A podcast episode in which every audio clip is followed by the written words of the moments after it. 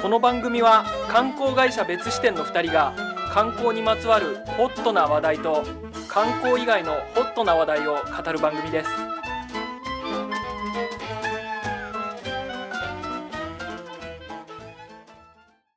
世の中に視線を広めたい別支店の松田です観光カメラマン斉藤です。はいはい。あの、うん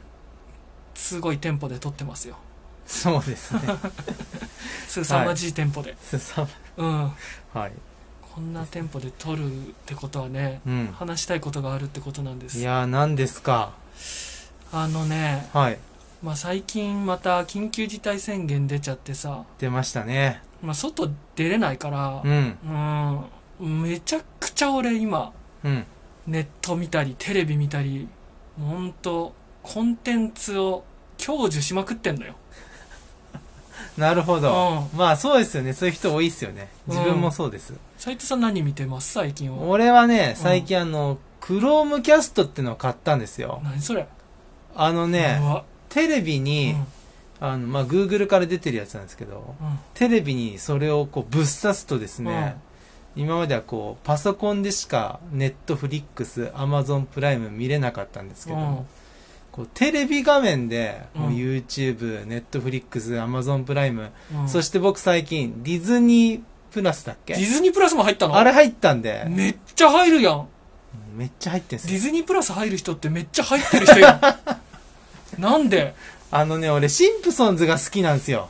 あシンプソンズってディズニーなのあのねディズニープラスで配信されてるんですよへー他で配信されてなくてあのすっごいブラックジョークのやつでしょ、いやもうそううシンプソンズがもう大好きすぎてう、んで最初はですね、うんあのディズニープラス始まった時うに、んうん1から4シーズンまでしか配信されてなくて、それはもう僕ね、無料期間のうちに全部見切って大会してたんですけあど、あ1ヶ月間無料なんだっけそう、そういううんの大体1ヶ月無料じゃないですか。で、最近、シンプソンズ増えてんのかなと思って見たらう、んシーズン14かなめちゃくちゃ増えてる、まで増えてたから、えあそれシーズン1あたり何話あんの、 12か。え2 3 12 0分ぐらい、そうですね。うわ2 30めちゃくちゃあんじゃん分ぐらいがじゃあそうんう。もうね、僕大学の時ね、うん、もう友達とかいなかったんでね、えもうね、あの、家でね、友達っていうか親友ってことじゃんあ のあのメンバーはよく斎藤さん家に行って鍋したり朝まで酒飲んで美術談義したあのメンバーはし親友だから友達ではないってこといや、男女そ込みのさいたって言ってたじゃん言ってんじゃん、まあねラジオでもよくれ一回もないです。それ毎回松田さんが言ってくれる嘘ですけど、 それ言われるたびちょっと悲しくなるんですけど。嘘はい、もうじ、実在は、実際はもう家でずっうと、んうんうんシンプソンズをずーっと見てたっていうあね。見てたのへー面白いな、シンプソンズと思いながら。シンプソンンズうん。シンプソンズってさ、うんあれでしょ俺の聞きかじった見たことはなくて聞きはいかじった聞きか話じだっと、た話でいいですよ。はなんい。かいすごいうん。嫌な一家がいてうん。でその一家のお父さんとかははい。友達のまた別の一家とかの父親が、うん。なんかちょっと雑貨店かなんか開いて成功したりするのをむちゃくちゃ妬んで失敗しろってすごい祈ってるような人なんでしょ、いや、まあ、 めちゃくちゃ悪い一家ではないですけどね。あそうなのめちゃくちゃな、うんいなんか、ホーマーっていうね、うんお父さんがめちゃくちゃで、うんまあね、リサは天才児ですけどね。あーバカボンみたいな感じバカボンですよ。あもうバおカボン父みたさいんながも感うじなんだめちゃくちゃ。あへーとね、長男のバートうんも結構やんちゃでやばいけど。うん、へまあね、そう。そんな感じでね、えアメリカンジョークというかね、う間がいいんですよね。ママットジョーククがいいから、もうそれがね、だから、シーズン14まで配信されてるの見てう、んまた入っちゃったんですよね。へえ最近。うん。ああやっぱそれ見たさにそ今じゃあそれめちゃくちゃ見てんのう。めっちゃ見てる。ああ、うん。シンプソンズばっかり見てますよ。面白い面白い。えそれをテレビにうん。つなげてはい。見てんのそうね。もへうーコンテンツをね、もう楽しんでますよ。ああそれは楽しんでるね、はい。そうですう。ーんそういう人多いんじゃないですかね。多いよ、うん俺もそうでさ今は回その話をしたかったのよ、おう。うんでねうん。なんか YouTube でもはい。結構最近うん。何千何千動画みたいなのって結構あるの知ってる南線動画どういう言葉ですか南線って。はい。なんかうん。あのーすごいうん。見ると夜眠れなくなる都市伝説4選とああ、なかるほどね。そういうことね。うん後味の悪いうん漫画5選とか、はいはいはいはい。うはいんうん絶対に買うべきゲうんーム、プレステ5のゲーム4選とかはいはいはい。すごい多いのそういうのなあ、確かにね。YouTube まとめる系がねうん、よく見られますからね。はい。なるそほれなど。んか何気なしに、うんまあ結構好きで見てる人ああ、が見ます見ます、僕いも。てでうんパーって見てたら、はい。なんかい1話のはい。衝撃がすごいうんアニメ5選みたいなのあって1話って第1話ってそことう第1話ああ、なるほどね。うん。へえ面白そう見てみようっつって、確かにね見てみたらはい。なんかその中でもねうん。 「無能なナナ」っていうほアニメ最近のアニメなんですけどここうん1年くらいかな、う。無能な7。うん。無能は脳脳がない、うん。はいい、はいはい。なわかりますナナっていうカタカナで、はいはいはい。まあ名前っあ。はいはいはい。ていうアニメのう1話がすごい衝撃的だったって書いてあってさほおも面白そうだなと思ってう。うん。見たらうん。めちゃくちゃ面白くてあでもそういう第1話が衝撃的なやつって、やっぱりどんどんこう尻すぼみになっていくというか、はい一発ぶち上げだけど、うんそっからヒュルヒュルヒュルみたいなの多くないですか バカなこと言ってんじゃないよ 怒られたそんな作品だったら俺ここで話さないよあそうかいや本当に怒られたななんだったら、うん最終話めちゃくちゃ泣いちゃって俺ええー、最終2話ぐらいもう泣きに泣いちゃって泣くんだめっちゃ泣いちゃったのなんかそういう系だからさほうあの感動とかではないなーって感じだったんだけど、うん泣いちゃって途中からえー、それファンタジーなんですかあのね、うんこれめちゃくちゃ重大なネタバレを何段階にも分かれてするん であの見るって人はもううん最初の、最初の1話のあらすじの時点でうん聞き終えてうん見てほしいんですけど、ちなみにどのうんそのプラットフォームとかで配信されてるんですあかーそれ俺が見た時は、うんあのアベマであアベマなんだ、無料で見れる期間があって、はいはいはいそれで見ましたなるほど、なるほど。 1日で見終わっちゃったんで13話13話。うなるほどね。んうんはいはいはだからでもうん今はどうだろうもしかしたら有料期間に入っちゃってるかも、い。なるほど。うんでも、アベマで見れたってアことベね、マでは見れますはいはいねはいうんうんでうん。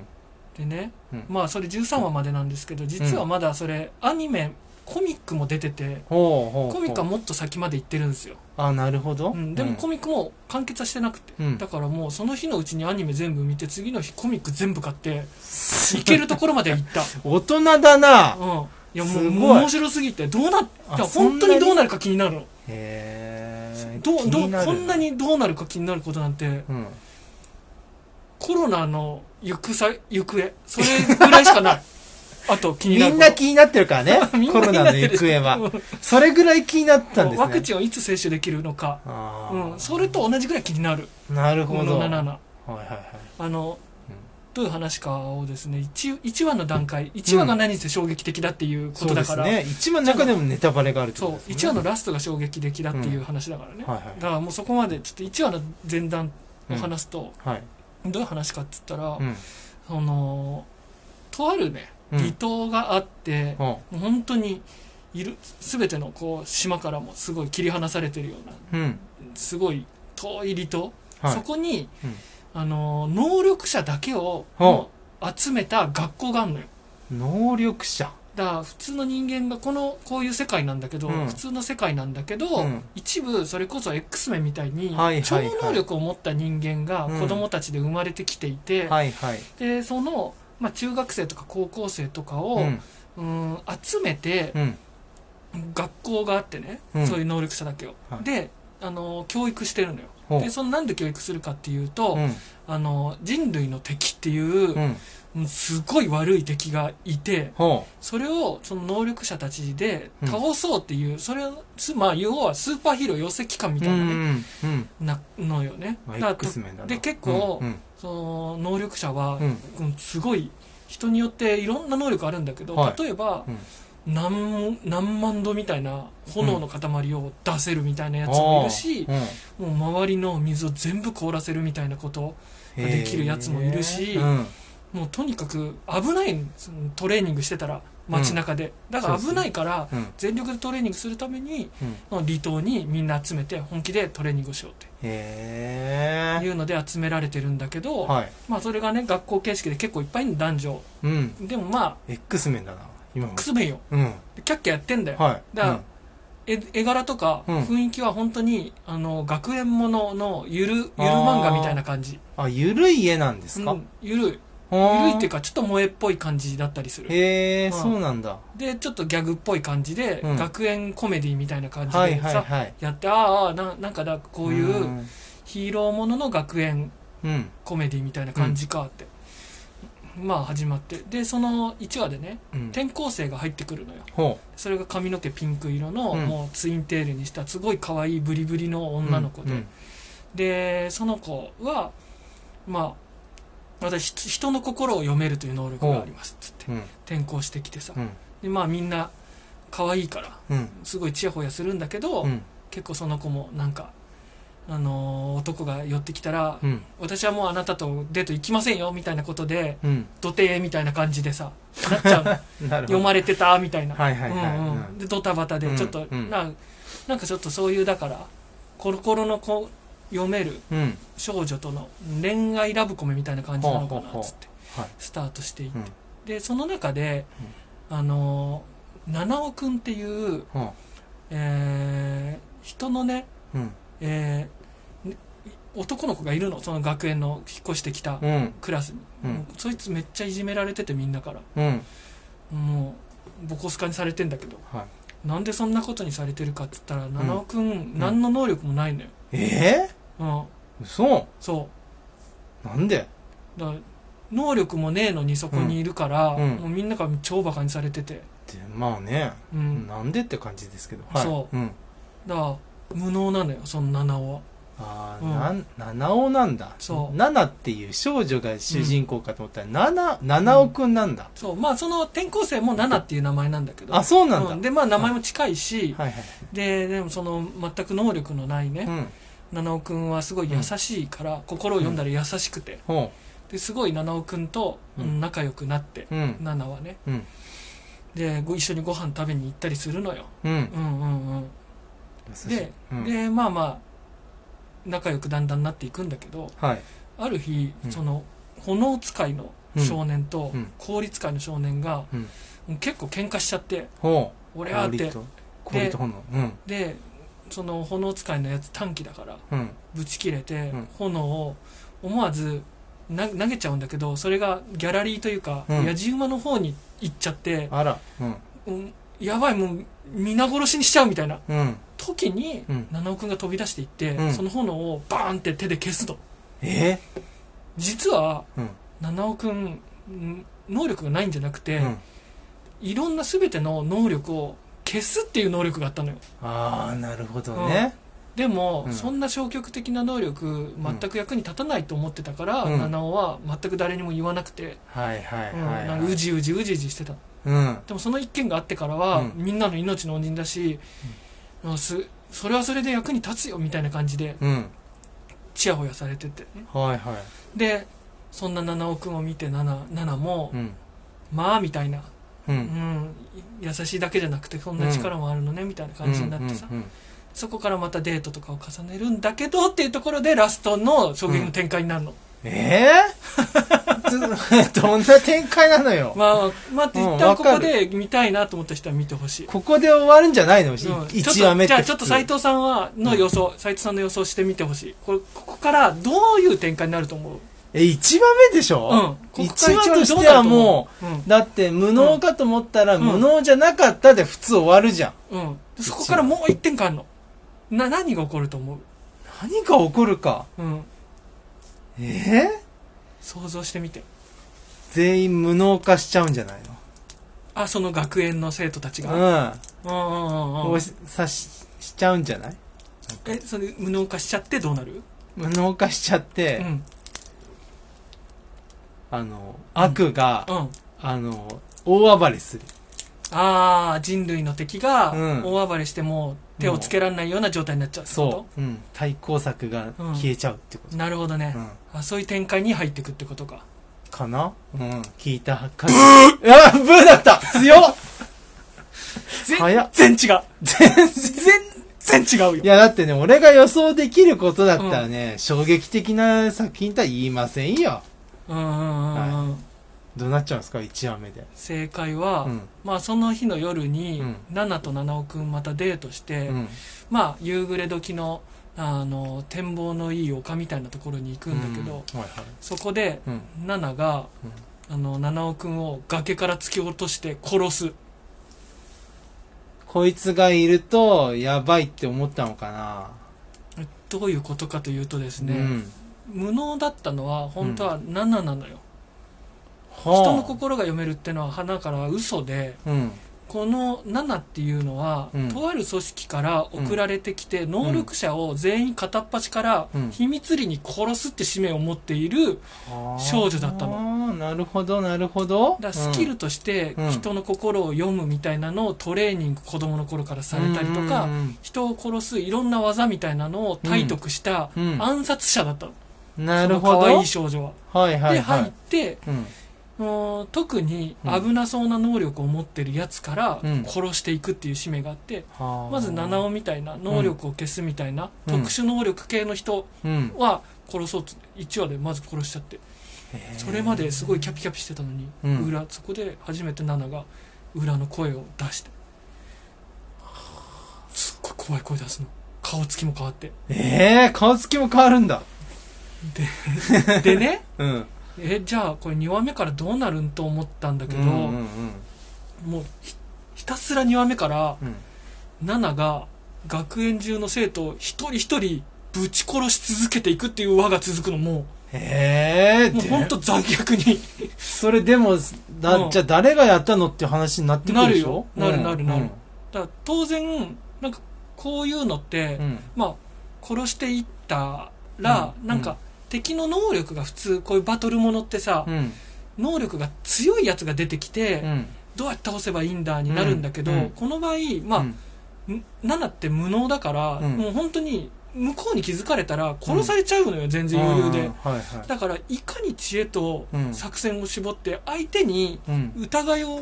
向けさせずにうん。こっちの有利な状況で殺すかをすごいいろいろ練っていくのよあだあ。から最初の七尾くんが死んだじ時点では、うんみんなが行方不明になっただけだと思っているから、うんあのまだあのそこまで深い追求がない時点で次のターゲットを殺しに行くんああ、だなるほどけね。ど、うん、でまあその氷の人間を次は殺すんだけど、はいそれも知恵を絞ってうん。氷の能力を使わせないでどう殺すかみたいなのこととか、うんううんんうんあるいはその時をうん。うん。戻す能力があるみたいな人間もいるんだけどあらまあ。それって戻されて、うん。の自分が七尾を殺されたって思う分かられちゃうとうん。あの一番まじいからうん。うんそれをね気づかせないようにうんいかに殺すか、うん自分が殺すって分かられたら戻られちゃうからうん。あのそれを戻すっていう能力をうまく利用してうんうん殺すのよ、それも、へえ。っていうのを人能力者人能力者どんどん殺していって、はあ、なるほど。うんででうんでかつなんかだから最初はその学園もののノリは維持しつつなんだけど、ナナが殺していくとさすがに 2, 人3人消えた時点で、ういやん。これおかしいと、うん。何その人類の敵が襲いかかってきてるんじゃないかってうん。なるんだけど、うんナナはそのまあナナもそれに同調するのよ人類の敵が襲ってきていて、私人の心を読めるから、うん。読んだらやっぱり襲われてるとか、うん。あとはなんか疑いの目を向ける誰かを作ったりするの。なるほどね。あれ、うん今聞いたことない声が聞こえたみたいなあなたがもしかしたらみたいななんかそういう匂わせていくのよ、へーで自分じゃないところに疑いの目をこううまくかき乱しながらへー誰が怪しいか疑心暗鬼の状態をみんな作っていくのなるほどね。ううんん。うん。ででまあまあやっていくとねでみんなのほほんとした、うんあのヒーローというかヒーロー少年たちかと思いきや、うん中にはうん結構やばいやつもいてほ結構いるの何人かは、う。うん。本当にやばいやつらがうん。でそれはそもそもなんでじゃあそこの離島にみんなが集められたかっていうと、うん。どうしてですか政府がね、うん。うん、消された歴史として、うん。あの何何百年前とかに、うんその能力者の子供たちがうん制御できなくなっちゃって、はあはあもうどえらいぶっ壊された時があるんですってへえ文明ごと。なるほどね、うんででもこれはダメだとコントロール下に置かなきゃいけないっていうので、でもせ支配してるってされると、うん抵抗されて団結されちゃうかうら、んあの離島に集めて、うんまあ、統治下に置くとでもはいそうじゃないやり方もあるんじゃないかっていう派もいてうんあの団結されないように殺していった方がいいんだこんな奴らは、なるほどね、うん、人類の敵っていうのはその少女少年少女のことだったのよはあそうなんだだからうん、秘密裏に団結されないようにみんなを疑心暗鬼にしつつ殺すの、なるほど、ね、結託されちゃうとかなわないいからはいはいはい、うんみんなが私たちを殺そうとしてるって気づかれちゃうとああそうか結託されてそれこそもう地球もろともぶっ壊されちゃうから、はいはいはいはいはい、うん、それをさせないように裏から一人ずつ殺していくっていうので派遣されてんのよナナはそうなんだねそうなんだなんだけどん中にはそれを薄々感づいてる人たちもいんのよ、うんうんううんん、いや本当に調べてみると歴代のその生徒たちもあの怪しい思想を遂げてたりとかするしいやあーこれはなんかむしろ私たちはここでやられてんじゃないかみたいな、うん、でうんそれでやけくそになって快楽殺人をするようなやつとかうんなんか自分の欲望のために能力を使ってむしろ7をはめようとしてるやつとかもいるのよ感づいててうーん能力で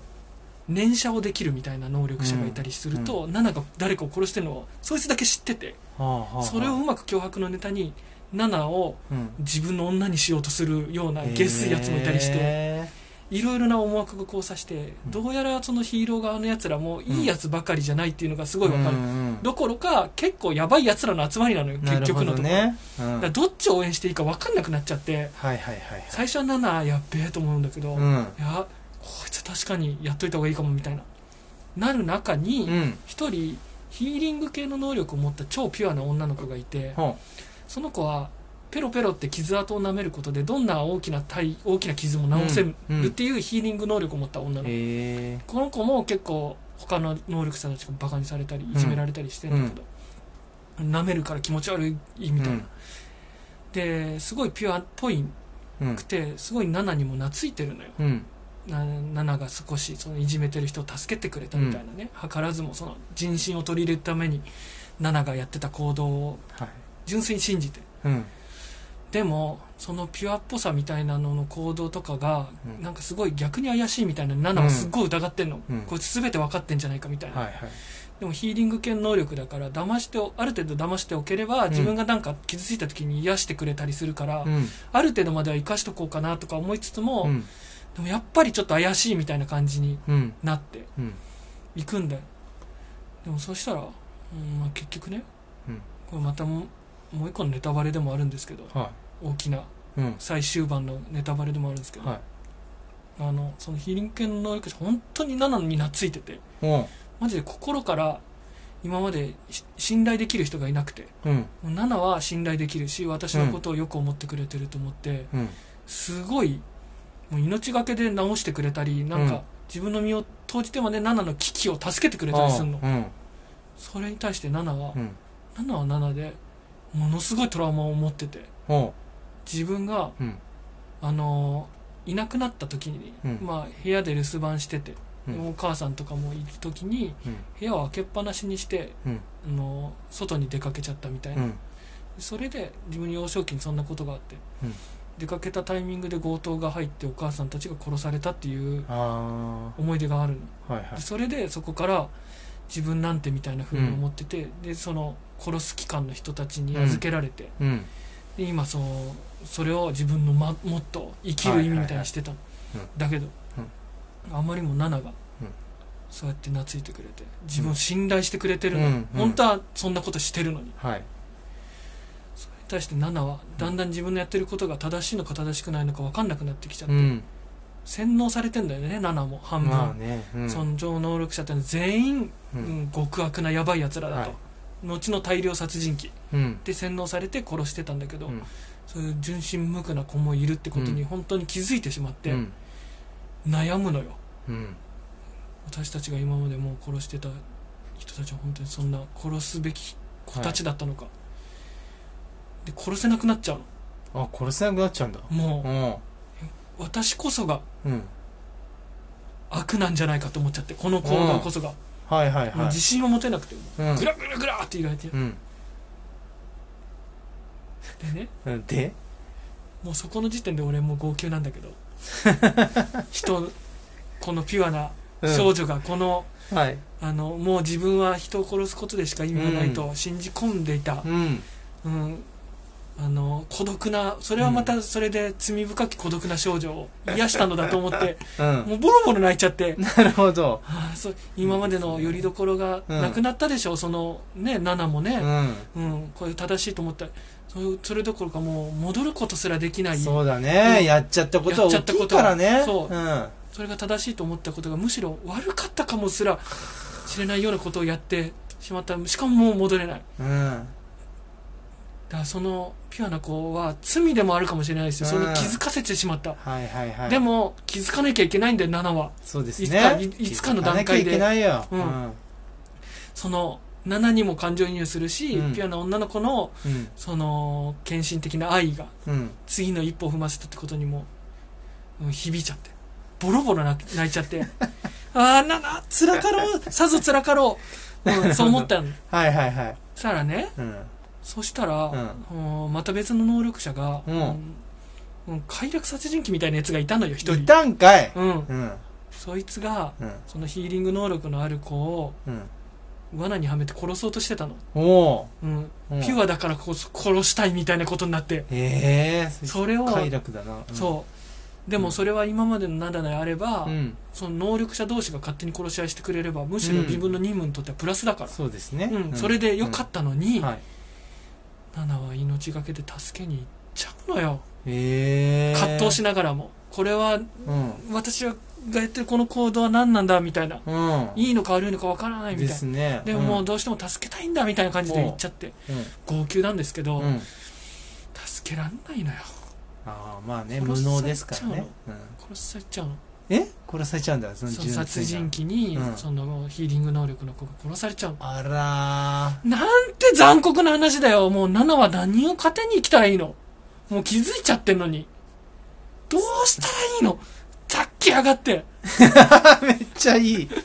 めっちゃいい視聴者だボロボロロ泣いちゃってさ。そこでやっぱ泣くんだうんあーそこから、ナナはうん、殺すのやめんのよ。やめちゃうんだねやめる。やめへてー、自分を洗脳してた組織とのうん戦いに入っていくっていうところでう、ん13話終わっちゃうの。あーアニメシーズン終わり。ええーと思って。なるほどねえうんだまず、うん何がどんでん返しかって、まあ、1話でまさかそういう、学園コメディものだとは思ってなかったから、うんまあ、何かしらどんでん返しあるって分かって見てたから、うんあるんだろうなと思ってたけど単純にそういうコメディじゃないとは思ったけど、まさか2話以降、うん前は本当に罪のない少年少女たちをうんその子たが殺していく話だとは思ってなくて、ああなるほどねうん刑事コロンボみたいな逆バージョンなのよ、それが。うん犯人サイドのどうやって殺すか合戦みたいな感じをやって本当に殺すから7 7ってええー、と思って本当に淡々と殺してるじゃんと思って、えそうなんだうん、その知能勝負みたいなのが面白いっていうのうで、んすげえと思ったらまさか最後の方に心入れ替えると思わなかったからこの話ではいはいはいはいはいどうなんのこれからと思って漫画買っちゃった、こう漫画漫画でね漫画は完結してるんですかあんま完結してないですよね。完結してん。いいところで終わっちゃってるよ結局のところあーうんそうか、そうか。だからうん。まあ見てほしいって話なるほど。これはみ、 ここまで聞いたら見る。うん見る意味ないから見るのかな俺なんかねこれがね、はいうんな何にうん。すごい俺今まで見たドキュメンタリーの中でうん。一番、うん、脳みそ揺さぶられたうん。作品に超似てると思ったのよほう、何ですか、それは。これが「うんアクト・オブ・キリング」っていうあー作品インドネシアの作品かなはいはいはいはいそれがあのーもう見た後、うん劇場で見たんだけど、うんもう脳みその頭頂部まで鳥肌立っちゃってうん。へどーういう感情を持っていいか分かんなすぎて心揺さぶられすぎてはいはいは怖い怖すぎてもうブルブルブルってなってあー鳥肌が立ってもうしばらくぬ立ち続けたぐらいの恐ろしいドキュメンタリーなんです、殺人を再現する演劇なんでしたっけ何でしたっけうんそうなの、うんなんかインドネシアだよなあれ、うん。で一時期その独裁政権になってた時うに、その社資本主義とかなんかそういう知識、んまあ、進歩進歩的な感じの思想を持ってる人たちをうん一時期すごい弾圧して、うんめちゃくちゃ殺してたっていうタイミングがあって、はあはあはあもう何百万人っていう単位で殺してたんだけど、うんその政府側の施設部隊なので動いてた、あの人たちがいるのうで,、んでそれでその中の一グループ特に、うん特に当時リーダー格で動いてた人で、もう今は70代後半みたいなおじいちゃんうんででもその政権続いてるから、うん今もそのなおその虐殺行為っていうのは良かったこととされてんだよ、うんその政権下ではね、うだかんら誰も大っぴらには批判なんてできないっていう状況が今も続いてかなんだったらそのアンワルさんっていうおじさんなんだけうど、んおじいさんはうん英雄国の英雄みたいな扱いされてて、うんで徒党を組んでさ、うん今もなおその当時の、まあ、大量虐殺をしてたうん仲間たちと、うんなんつるんでるうんでだからそれをイギリスかどっかの映画なんだけど、うんあの監督が、うんうん、当時のその英雄的な行為を再現して、うんまあ、映画に,、うんにしましょうみたいはな、いはいはいはいはい持ちかけてででその当時のなんか首を絞めて殺したのはこうしたら合理的なんだよみたいな張り紙持ってあー当時の殺した屋上はいはいビルの屋上でもういちいち銃とか使ってたらコストが買っちまうからうん何人も首でこの針金で締めてギューってやると一気に殺すんだようんみたいなことを、まあ、最初のその導入部というかうね、んその映画作るに際してのうんヒアリングみたいな感じでどんどん聞いて、うんうんでアンワルさんもなんか楽しそううんに話してる、うんでなどんどんなやつだとうんうん乗せられてどんどん話してで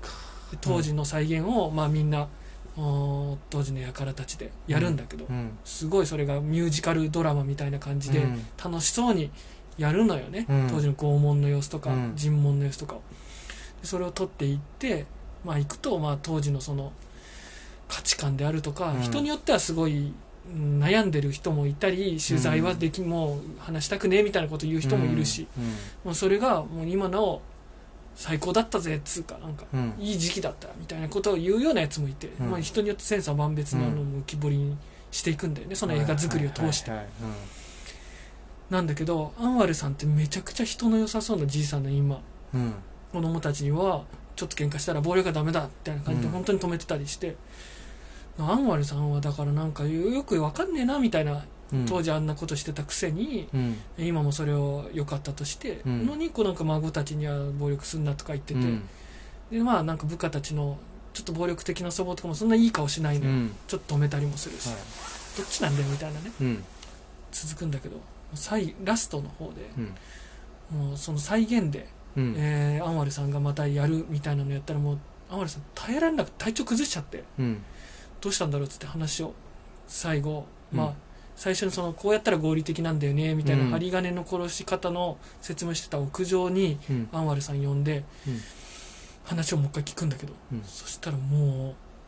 う俺はずっと苦しんでたとうんあのやっちゃったことはもう取り返せないしうんでも当時は本当に正しいと思ってやってたけど、うん今振り返ったら本当に正しかったと自信を持てないみたいなことを言って、うんうん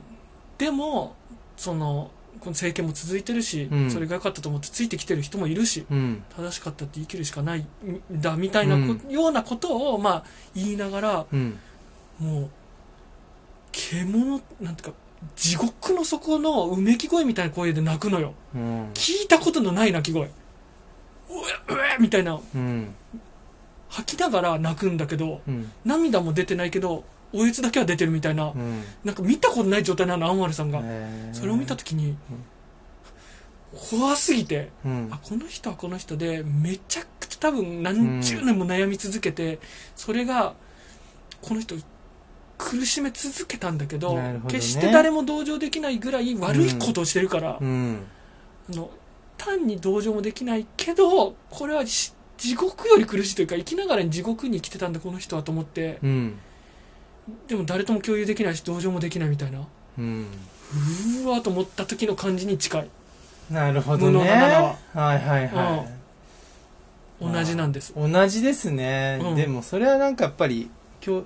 そのアクト・オブ・キリングと無能な7ってやっぱ殺すっていう、うん本当に取り返しのつかないことやっちゃうけど、うんまあね自分の人生振り返っても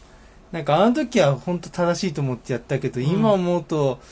ちょっとそれはちょっとなーとか、あちょっと、あまり否定、うなんかそういうのってめっちゃあるじゃないですか。その殺し合いじゃないです繰り返しですよね。そうだからまあわかりますよね、なんか。あ、うん、殺しじゃないけど、うんうんそこまでの悪じゃないし、うん。犯罪じゃないけど、うん。ああするべきじゃなかったことって人生の中でいくらでもあるじゃないいですかくらでもあるよ、それは。うんうん。取り、そうですよね。そうなるほどな。それをねうん。なんかその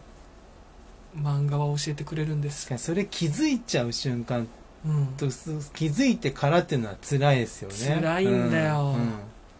そのままねまっすぐと、なんかその同じ思考でずっと生き続けられれば楽かもしれないけど、そう絶信対じ気づくきれればね間違ええてても信じきれてれば別そうにそうそそうれでいいんでしょうけど揺らいだ瞬間っていうのは、うん価値がガラッと変わっちゃう瞬間では怖いだろうな確か怖い、になんかそれがうまく本当うん無能なのはうなんかポップな感じなのかなと思ってうんその人殺しサスペンスみたいな感じかなと思いつははつはそういうところにまで踏み込んでくるからうんうんめちゃくちゃ面白いですねなるほどちょっと気になったんで、ん見てみようと思います全部分かってる段階ででもねあの、うんまあ、一応言ったけど一話一話は本当に刑事コロンそボうで的なすよね展開だから面白いです単なん純にかどうやって殺すのかなっていうバリエーションとかも単純に面白そうだな面と白い面白い、思った思いましたねはい、ちょっとわぜひ気になったら見てみてくださいかりましたはいはい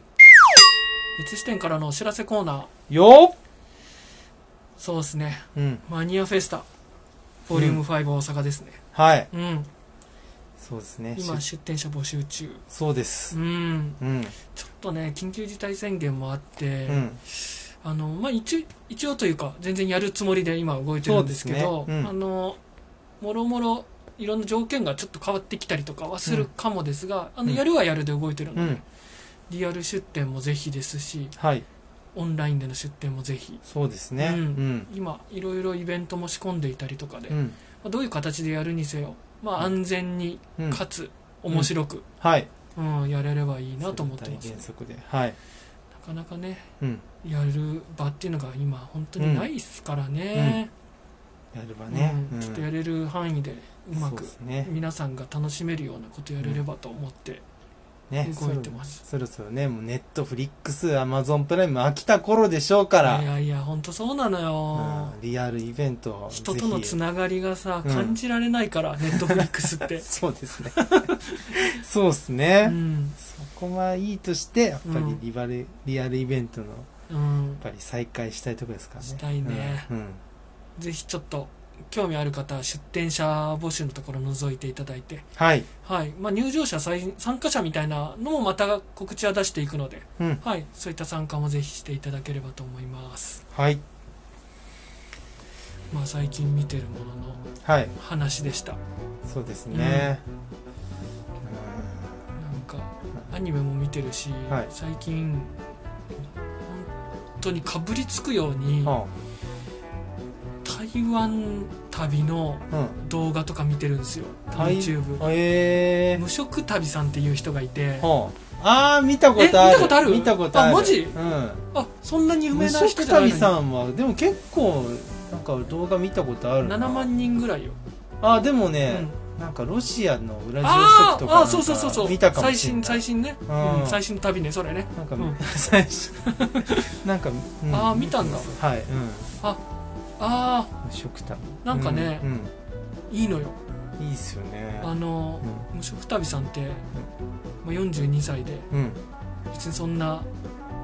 喋りもめちゃくちゃ立つような感じの人じゃないんだけど、何の演出もなくてさ、うんそうっすね淡々と食ったものとうん行そっうたそうそう場所を行って、食べた感想もさ全部、うん、うまい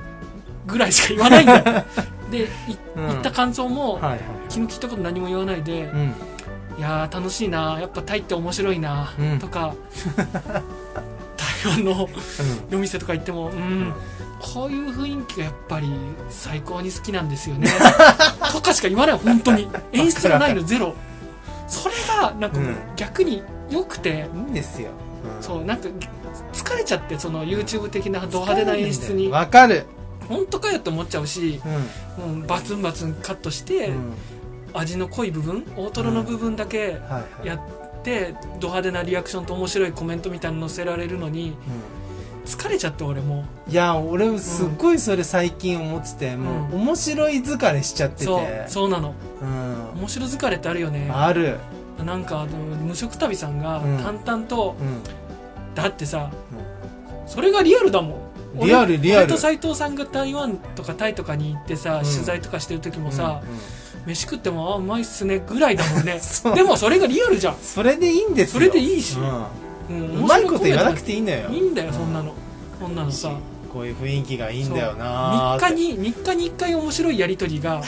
ワンラリーできたらまあ上々じゃんそんなのそうですようん一回ねひとたび一回やそうよやれたら大したもんですうよん、で夜店行ったらさうんこういう雰囲気がいいんですよねそうですねうんのやり取りで普通じゃんそれがもねうそれだよそれしかないたよ、本当に楽しいんだよ、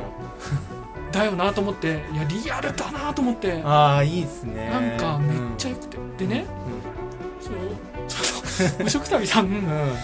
たまに友達とうん行く回もあるのよほうほうでほタイ今見てる回は、うんタイに、うんまあ7泊ぐらいするのかなううん友達と行くんだけど、うこの友達ってのがまた気取らない人でさ まあいいのよんやっぱいいなうん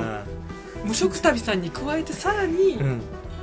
特に何も言わない人なのすごいもうなんかちょっと優しいモグラみたいな感じ の見た目しててすんごい優しそうなのよ、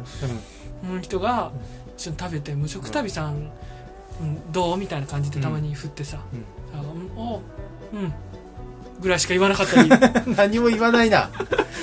そううんうん」みたいな「うんあなんか、うん、タイツ最高です ね」ぐらいしか言わないでもうわなんか超リアルだなと思って、それがリアルようんあなんか逆にあ分か今ってんだからああこういう旅がしたいと思って、そうっすうんねこういう動画が撮りたいとさえ思っちゃって、ああ、こういう伝え方をししたい、た今はおっさんならおっさんなりのそうな淡んですよ々とした楽しみ方を伝えるっていうのはあるなと思って、ご飯食べて、うんだから早く無職旅さんの見てるとねうんいろんななんかショッピングセンターとか行くんだけど、うん早くご飯食べてほしくて一番楽しそうだから幸せそうだしその中でもいつうんその抑揚がない中でも幸せそうなんですよ、そうた本当に美味しそうだからあーなるほそどんな美味しくない時は美味しくないって言うんだけどあ美味しいけど言うほどでもないですねみたいないいなと思ってこういう旅したいなってめちゃくちゃ今見てます、ーあーそれはいいなうん、見たいと思います僕も無職旅さん見てくださいじゃあちょっとね、うんまた今今度それぞれが見てるおすすめうんコンテンツみたいなのああいいですね話しましょうよ多あもうそれ今めっちゃ見てるでしょそれしかないからね今正直、俺もそううん、うんいろいろあるんでちょっとこあいれいですねこれ面白いっすよが今だいぶあるんで俺もあるうんそれならばある